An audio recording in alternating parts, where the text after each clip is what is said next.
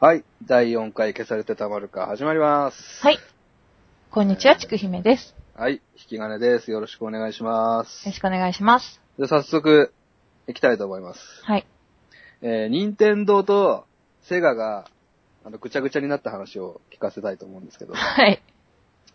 えー、もう本当に大塚家具並みにぐちゃぐちゃになったんですよ。あの、親族争いの。えー、骨肉の争いなんですけど、えー、テトリスの話なんですね、今日は。はい。やったことありますよね。ありますあります。全然世代ですよね。あの、ゲームボーイでずっとやってましたね。ああ、うんもうなんならあのミニテトリンで授業中やってましたよね。そういう感じです。うん。ね、爆発的にあれ売れましたから。うん。で、あのーまあ、BGM からも察する通り、ロシアの作品なんですけど、だから、あれなんだ。ええてんてれてんてれみたいなやつ。そうそうそうそうん。う。へえ。あのーそのゲームボーイのソフトの写真とかも多分ロシアの街並みっぽいですよね。パッケージっていうよりも、あの、貼ってあるシールのやつね。まあ、あれですね、パッケージは。うん赤と青のうね。んうんうんうなんん。ですけど、それをですね、まずロシアの人が開発しまして、まあ、有名な話らしいんですけど、これは。うん。開発しまして、えーで、イギリスのミラーソフトっていうゲーム会社がそれを買い取るんですよ。うんうん。面白いですねっていうことで。うん。で、そのイギリスのミラーソフトが持ってる版権をですね、アメリカのアタリゲームスっていう会社がまた買い取るんですね。当たりゲームス。アタリゲームスっていうのは、あの、リンクスっていう、うんあの、ゲームボーイとかゲームギアよりも多分先に出したんじゃないですかね、携帯ゲーム機うーん。を出してた会社なんですけど、うんえー、いいです聞いたかことないですね。うん。アタリゲームス聞いたことないですか、うんゲーム好きの人多分知ってますね。で、うんえー、それをですね、当たりゲームス社からセガが買い取るんですよ。うんうん。版権を。で、えー権利を買い取って、えーゲームセンターで出すんですね。うんうん。で、あの、皆さんがあの、ゲー、ゲーセンでやったテトリスは、もうほぼこのセガが出してる、でトリ、スセガ独占なんだ。セガ独占のテトリスなんですね。うんで、セガはこのヒットを受けて、あの、当時メガドライブっていう機種を出してたんですけど、うん。メガドライブやってるクラスメイト、多分クラスに4、5人いたと思うんですけど、うんみんなファミコンなのに、俺はメガドライブで行くよみたいなおしゃれボーイいたと思うんですけど、お金持ちそうがね。ええうんあのーメガドライブでテトリスを出そうとしたんですね。うんもうソフト作って、まあ発売するよっていう時に、えーちょっとそれ出せないよって話になったんですよ。なんでですかそれはですね、あの、任天堂がストップかけまして、へーあのーセガさんそれ何やってるんですかうんいや、はいや、これ今から、あの、うちのテトリス出すんですよって言ったら、任天堂が、いや、出せません、出せません。うちが出しますからっていう話になったんです。へえ。なんえで、ーなんでまたそんな横やりを。そうなんですよ。うんで、これを受けて、いやいや、出しますからってなって、当たりゲームスとセガが、任天堂を訴えるんですけども、これに敗訴します。ななんで負けちゃうんですかっていうとですね、うん実は任天堂は、一番最初に作ったソ連の元の会社と契約を始めるんですね。うーん。で、えーいやいや、当たりとセガが持ってるじゃないですか、もうん。う。だから、あの、契約できないはずなんですけど、実は、当たりとセガが持ってるのは、パソコンアーケード契約だった。うんうんうんうん。家庭用ゲームの契約をしてなかったんですよ。盲点だったんだ。はい。うんで、任天堂はこれ目ざとく見つけまして、うん家庭用ゲーム契約っていうのを結ぶんですね。うんうんで、これ実は、あの、契約結んだ時っていうのは冷戦中で、めちゃくちゃチェック厳しかったらしいんですけど、うん。ボディチェックされて、任天堂の人は。その、 細かい。もうま、ま、は真っ裸にされて、うん多分肛門の中とかも見られたと思うんですけ ど、こ肛門の中にブロック入ってんじゃないかっていうことで、隠してんじゃねえかっえて。ー右回転してんじゃないかっていうことで、チェックされたんじゃないかっていうぐらい、それでも、家庭用ゲーム契約を結びたかったんですよ。うんうん。なんでここまでして任天堂は、もうこれ、セガとの関係100%悪くなるじゃないですか。うん。なんでこうまでして契約結びたかったかっていうと、任天堂は当時ですね、ある携帯ハードキーを出す予定がありまして、うん。それと親和性がバッチリだっていうことがもう分かってたんですよ。そそれれは、が最初に一組さんが言ったゲームボーイですね。あれね、確かに親和性バッチリですからね。バッチリもうどこでもやりたいじゃないですか。そうそライトボーイつけて、あの、布団の中でやりたいじゃないですかう。。まさしくそれでしたから。テトリス。んそのキラータイトルとして迎え入れたかったんですよ。うーんこ。れあの J リーグで例えると、J リーグ解説年のリドバルスキーとかストイコビッチとかジーコと契約を結んだのと一緒なんですね。もうどうしても迎えたいですもんね。ビッグタイトルが欲しくてしょうがなかったと。うんうん。で、事実ですね、このテトリスは400万本以上売れましてう、んえー、歴代1位の売り上げを誇るんですね。うん。この今までのくだり、山崎豊子原則かよっていうようなくだりありますよね。 あ の、白い巨頭とか、不毛地帯とかはいはいはい書いた、はい。あの、おばさんですね。うんうん。山崎豊子ね。はい、山崎豊子原則かよっていうような話ですよね、これ。そうだね。唐沢俊明をセガの社員に抜擢したいぐらいのうん。もしくはあれね、松本清張とかね。松本成長シリーズとかみたいな展開じゃないですか、これ。展開です素ね晴らしい展開ですよね。で、歴代1位の売り上げを誇ったのがこのテトリスだ。うん。まあ、ちなみにね、あの、引き金が思うゲームボーイの面白さ1位は、カエルのために金が鳴るなんですけど、それ何ですかやってないですかやってないです。その、アクションロールプレイングなんですけへど、ゲーームボーイだけであって、うんめちゃくちゃ面白くて、ヒットしたんですけど、なぜか続編が出なかった。うん。めちゃくちゃよくできてましたね。どんなストーリーなんですかど、ど、何やってました私はドルアーガの塔と、男の子です ね。あとは、まあ普通にマリオと、うん。テトリスと、あとなんだろう、テトリスみたいなやつで玉ぶつけるやつ、名前忘れちゃったけど。えヨッシーの卵うんうん、もっとなんかマニアックなやつ、あんま、ほら、当時金ないじゃないですか、子供だから。はだから中古で安く買えい。るやわつかります、わかりを、ます。そ中古ゲーム屋のあの箱の中手突っ込う、んで、ね、そ300円ぐらいのやつ。うん全然聞いたことなくそて、ないけど300円なんかとりあえず買って、1日しかできないっていう面白くないから。う、名もなきソフトたち。ありますね。うん。全然あの、オンしてもぐちゃぐちゃになってつかないやつとかでも、泣き寝入りですよね。そうそう200 200円とかだから。真っ黒になっちゃった画うん面みたいな。でもあの、男の子っぽいゲームが好きなんですね。ドルアーガの塔とか。かもしれないですね。今もそうですもんね。洋芸ばっかやってますもおんね。兄ちゃんいるんですかもしかして。いないです、いないです。一人っ子ですよ。じゃあ、男の子の中で遊んでたんですかそんなこともなく。そんなこともなく、多分だかうんら箱の中で安かったんでしょうね。ああ、そういうことね。うん。なんかいろいろ、レッドアリーマーとかめっちゃ売れた記憶ありますね。国尾くんとかね。うんうんうん。えーでですね、その泥沼化した話がですね、まあそろそろ沈静化した頃、1996年にテトリスカンパニーっていう会社を立ち上げるんですね。うん。それがですね、あの、権利を、まあ、あの、ぐちゃぐちゃになっちゃったんで、権利を皆さんに平等にあ解体書買ってくださいっていう会社なんですよ。それはもう全然、任天堂でもセガでもないとこはい。テトリスカンパニーっていう会社ですね。ろ。うん。そので、元々の権利者が作ったんだ。そうですね。うん、うん。で、えー、テトリスカンパニーを介してある会社が、えー、プレイステーションでテトリスを出そうとしたところ、うんあ、ちょっとそれダメですよってテトリスカンパニーが言ったんです。うん。あの、一つのハートでは、一タイトルのみって決まっちゃってるんですよ。また喧嘩になっちゃうんでって。うん。例えばファミコンではテトリスはそこの会社だけとか、うんスーパーファミコンではこの会社だけみたいな感じで、うんうん1ハードで乱立させるのはちょっとやめましょうっていうことなんですよ。で、そうなってるはずなんですけど、あの、歴史を見ると、出てるタイトルを見ると、プレイステーションでテトリスもちろん出てます。1500円シリーズ、シンプルシリーズ、と、えーテトリスフューチャリングミッキーマウスっていうのも出てるんですね。へえ、そんな楽しそうなはい。やつが。テトリスウィズカードキャプター桜っていうタイトルも出てる。で、あの、任天堂 DS ではテトリスもちろん出てます。うんそれと、あの、ぷよぷよテトリスっていう、セガが作ってるテトリスが任天堂の DS で出てるんですよ。 そもれやうっ今、てもたやってた。う今ぐちゃぐちゃです。うん。もう今ぐっちゃぐちゃになってて。うん。であの、セガが DS でぷよぷよテトリスを出してるっていうところが、ちょっとあの、気持ちが晴れる部分かなと。留飲下がるっていう。仲直りしたのかなっていう感じですね。あれなのかななんかキャラと絡めちゃえば、1タイトルにね、カウントできるっていうことなのかな、っていうかもう今は出せるんです、ね。もういいのか。うん。今は。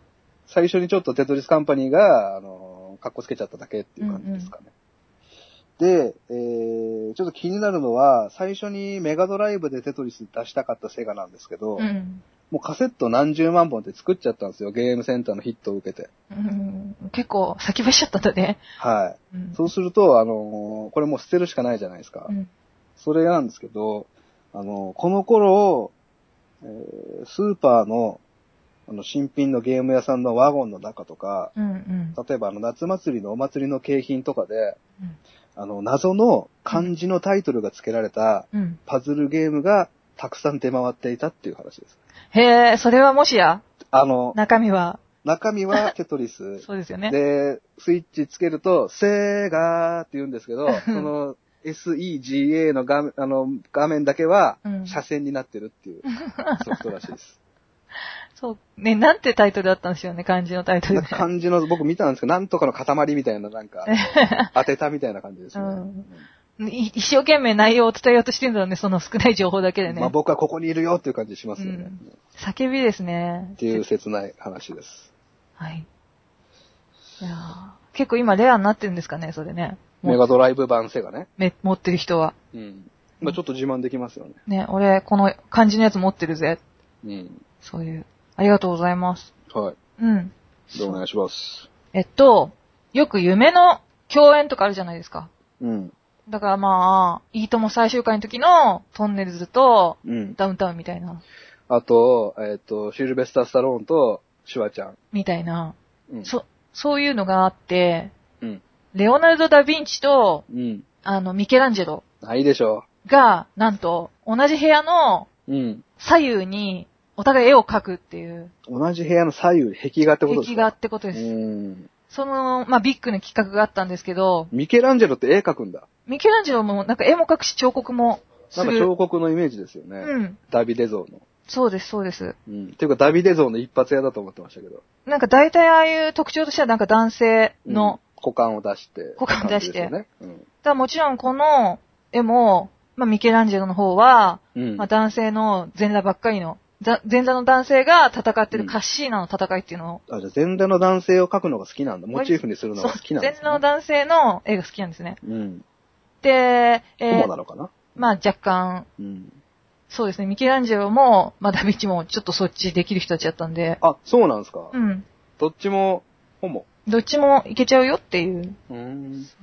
でですね、このダヴィンチの方は、まあ全裸じゃなく、うん。あアンギアーリの戦いっていう、うん。普通にイタリアのフィレンツェで起こった戦いを書いてうる。ん。えーなんですけど、うん。まあやっぱり、そのビッグ共演ってうまくいくことまずないじゃないですか。うーん、まあね。ねうん。まあ、だから、本当は仲良かったよとか言っても、本当なのみたいな。そうですね。で、まあ、この場合そうじゃないんですけど、ミケランジェロが途中で、ローマの方にちょっと用事があって手伝ってくれっていう風に呼ばれてっちゃって、うん。もうこの絵描くの途中でやめちゃうんですよ。そもそも、それ何なんですかその、平安の両側に書くっていう。あの、宮殿の装飾。うん。で、ふ二人が、そうそうそう。うん。この満もをっと持いしたてと。かじゃなくて、二人なんですね、それはね。そうなんです、二人なんです。はい。そう。で、ミケランジェロが行ってう、ん。で、呼ばれちゃったから、これ中断されますよね、まずミケランジェロ。うん。で、レオナルド・ダ・ヴィンチの方は、結構なんか今までに絵の具で失敗してて、はい。なんで今回はその絶対失敗しないように油絵にか壁画をやろうっていうふうに思って、うん。やっちゃったがために逆に失敗しちゃって、はい。で、なんかドロッドロに溶けちゃったんですよね。うん。その乾燥させるのがうまくいかなくて、書き直すのも大変そうですもんね。そう。で、んこれもまた途中で、まあやめちゃう。うん。うん。ただ、この真ん中の溶けてない部分っていうのがすごいやっぱ素晴らしくて、うん。この絵は封印作品なんですけど、あの、ルーベンスとかが模写してるんで残ってるんですよ。ルーベンスってあれじゃないですか。あのネロポトがラッ最シュ後にと見そたうかった。うん。二人でこう、寒いねって言いながら、そね。ルーベンスの絵を見たいんだっていう、いつもあの、教会のところに行くっていうう。うんやつですよ。そそれがなんかまあ模写とかしてるんで、実際その絵見ることできるんですけど、模写なんですけど、どんな絵かっていうのはう。、でも途中なんですよね。途中でその溶けてるところは描いてないんで、うん。でですね、この宮殿、うん建て直さなきゃいけないってことになって、うんうんで、まあ、この壁画も一回壊そうっていう。うん。ああ。なんでかっていうと、だって途中だし、この二人とも。うん。で、もう、ね、死んでるし、あ、もう帰ってこなかったんですか、ミケランジェロは。ミケランジェロ帰ってこなかったんですよ。よ。で、まあ、新しいコジモ一世って人の宮殿に改築しようっていうことになっちゃって、うん。で、もう一人の画家、うん。後の世のや画家、バザーリっていう人が、この、知らねえな。私も知らないんですけうど、ん。中心メンバーになって、うん。このなん未完成の壁画を、うん。あ。まあね、直し、直すっていうか壊して、でバザーリの絵にしてくれっていうふうに依頼を受ける。うはん。でもバザーリは、い。うんこうやっぱりビッグな人の絵じゃないですか。うん。え、何ね、ま、本当に途中から直すのうん、うん。で、壊してくれって言われたの。壊してくれ。うん。もうその改築しちゃうから、ぶっ壊すんだよね。そうそうそう。んでも、密かに、その自分の絵を、壊して自分の絵を描くんじゃなくて、うん。その、自分の絵の後ろにもう一個隙間作って、うん。板を張って、その自分の絵を、ミケランジェロじゃなくて、えーっと、レオナルド・ダ・ヴィンチの絵に被せて隠す形にしたんですよ。はい。何のためですか、それは。取っときたいから、破壊をするのが嫌だから。ああ、リスペクトしてるから。そうそう、リスペクトしてるから。で、そっからもう、400年くらい、うん。ずーっとそれ、隠されてるんじゃないかっていう風に言われてるんだけど、誰も調査とかしないまま、うん。あ、まあ、まだ今もある宮殿なんですね。今もあります。うん。それで、その、1975年飛んで、うん。だから割ともう、近年ですよね。 1975? 75。うん。うん。あの、カリフォルニアの調査団が入る、そこに。うん。で、そうすると、その、バザーリの絵の描かれた兵隊の絵があるんだけど、うん。その兵隊の持ってる旗に、探せさらば見つかるっていうちっちゃい文字が書いてあった。うわ、おしゃれ。うん。で、これは、なんか、まあ、明らかに暗号だろうと。おしゃれね。おしゃれですよね。うん。で、いろいろ今だから、こう、科学調査できるじゃないですか。うん。あの、な、な、超音波みたいなやつとか。うん。そうすると、明らかに、こう、隙間があると、壁の間に。うん。で、ドリルで、6箇所ちっちゃな穴を開けて、うん。その隙間を確認して、で、内視鏡うん。内視鏡を使って、あの、医療用の医者が使う細い内視鏡あるでしょ、ありますね。ね鼻とかに入れて胃カメラとか見るようなやつ。ポリープ見つけるやつ。そうそうそうそうそう。それで、こう、壁の隙間から入れたら、うん。うん。ポリープあった。ポリープありま した。ダヴィンチの使ってた絵の具の、うん。うん、サンプルが取れた。うん。で、まあ、調べたら他の作品で使ってる絵の具の種類と、ほぼほぼ似てる成分だから間違いないだろうっていう。はいはいはいはい。ところがですよ、はい。 2012年はい。秋、はい。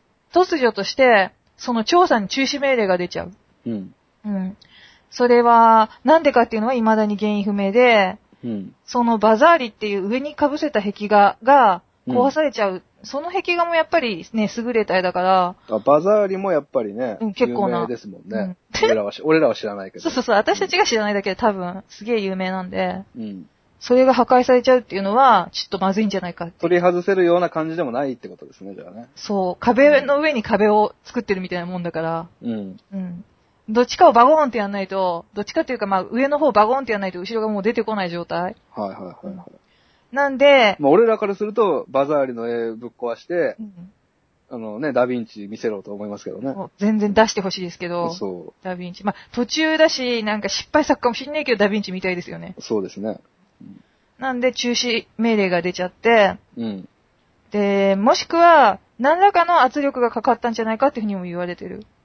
ちなみに、ミケランジェロの絵ってどうなってるんですかは、これがもう、超かわいそうな感じで、うん。はいミケランジェロのその、まあ、絵も放置されてったじゃないですか、あの時。はいあはの時ね。ミケランジェロの才能っていうのに嫉妬してる男がいて、い。うん。いち早くボコボコに壊してるんですよ、その放置されて。あうん。ーじゃあもうない。もうとっくになくて、うん。残ってたのは、その、レオナルド・ダ・ヴィンチの絵だけなんですよね。どっちにしろ。うん。でなんか効率が悪い感じしますね。そもうの、どっかに別のとこに残すか、あの、ちゃんといつでも見れるようにしとくか、どっちかにしておいてほしいな。う。やっぱ、今だったらほら、石をさ、切る、こう、あるじゃないですか。うん。そういう道具とかが多分、ないから、うん。壊すか、書き直すかしかないんでしょうね。はあ。なんで、今でも、その、バザーリのうん。絵の後ろには、ダ・ヴィンチの絵が隠されてるっていう。いいっすね。なんか感慨深いというか、そうなんだ。ダヴィンチが後ろにあるだけで、そのバザーリの絵の価値も上がってる感じがして。そう。うん。俺のバッグにはすごいのいるんだぜ、みたいな感じですよ。あのー、ビックリマンに、ヘッドってあるんですけど、はいはい。キラキラの。ええええ。たまに、十何段かに出たヘッドだけ、あの、2枚、2枚重なったヘッドだったんですよね。あ、それ、いい、お得感。うん。セント・ボン・ムガルっていうヘッドだったんですけど、僕はそれが好きで2枚。最初1枚目はだ邪悪な感じのヘッドなんですよ。うん。でそれ剥がすとちょっとなんか聖母みたいなヘッドが出てくるっていう。なかもちろんそんな感じでプレミア感ありますよね。キラッキラなんでしょそうです。う。うん。キラッキラの出ると嬉しくないですか嬉しい。でも最後の方のビックリマンほとんどキラキラだったから ね。そういうことじゃねえんだよなっていう。キラキラのインフレですからね。そうそうそう。なんでこのフィレンツェのうん。別居宮殿、ね、500人広間ってところに行ってみると、見れないけど、後ろにはいるんだよっていう。うん。どこ空でのしたっけ星はいるんだよ。フィレンツェ、イタリアですね。それあイタリア。はうんい。そういう、探せ、さらば見つかるって書いてありますからね。おしゃれね、それは。そんな感じです。はい。はい。誰でしたっけバザール、んバザーリ。バザーリ、うんはい。バザーリがちょっと好きになる話でした。バザーリが、やっぱ先輩を大事にするっていう話ですね。ですね。うんよくできた後輩ですね。そう。うん。頼もしい後輩を。あのー、一一番先だって居酒屋を抑えるタイプの。あ、俺やっときますから、手あー配。そうそうそうそう。うん今8人ですね。わかりましたっていう感じの。いい子。いい子、いい子。うん。使い、あの、一使い勝手一がいい番あの、店員が歩く、一番、あの、座敷の一番端っこに座るタイプの子。で、すかさず瓶とか片付けて店員に渡すんでしょ。ああ、そう、いい子。うんいい子、いい子。いい子の話でした。はい。じゃあまた来週。はい、ありがとうございましお会いしましたょう。はーい。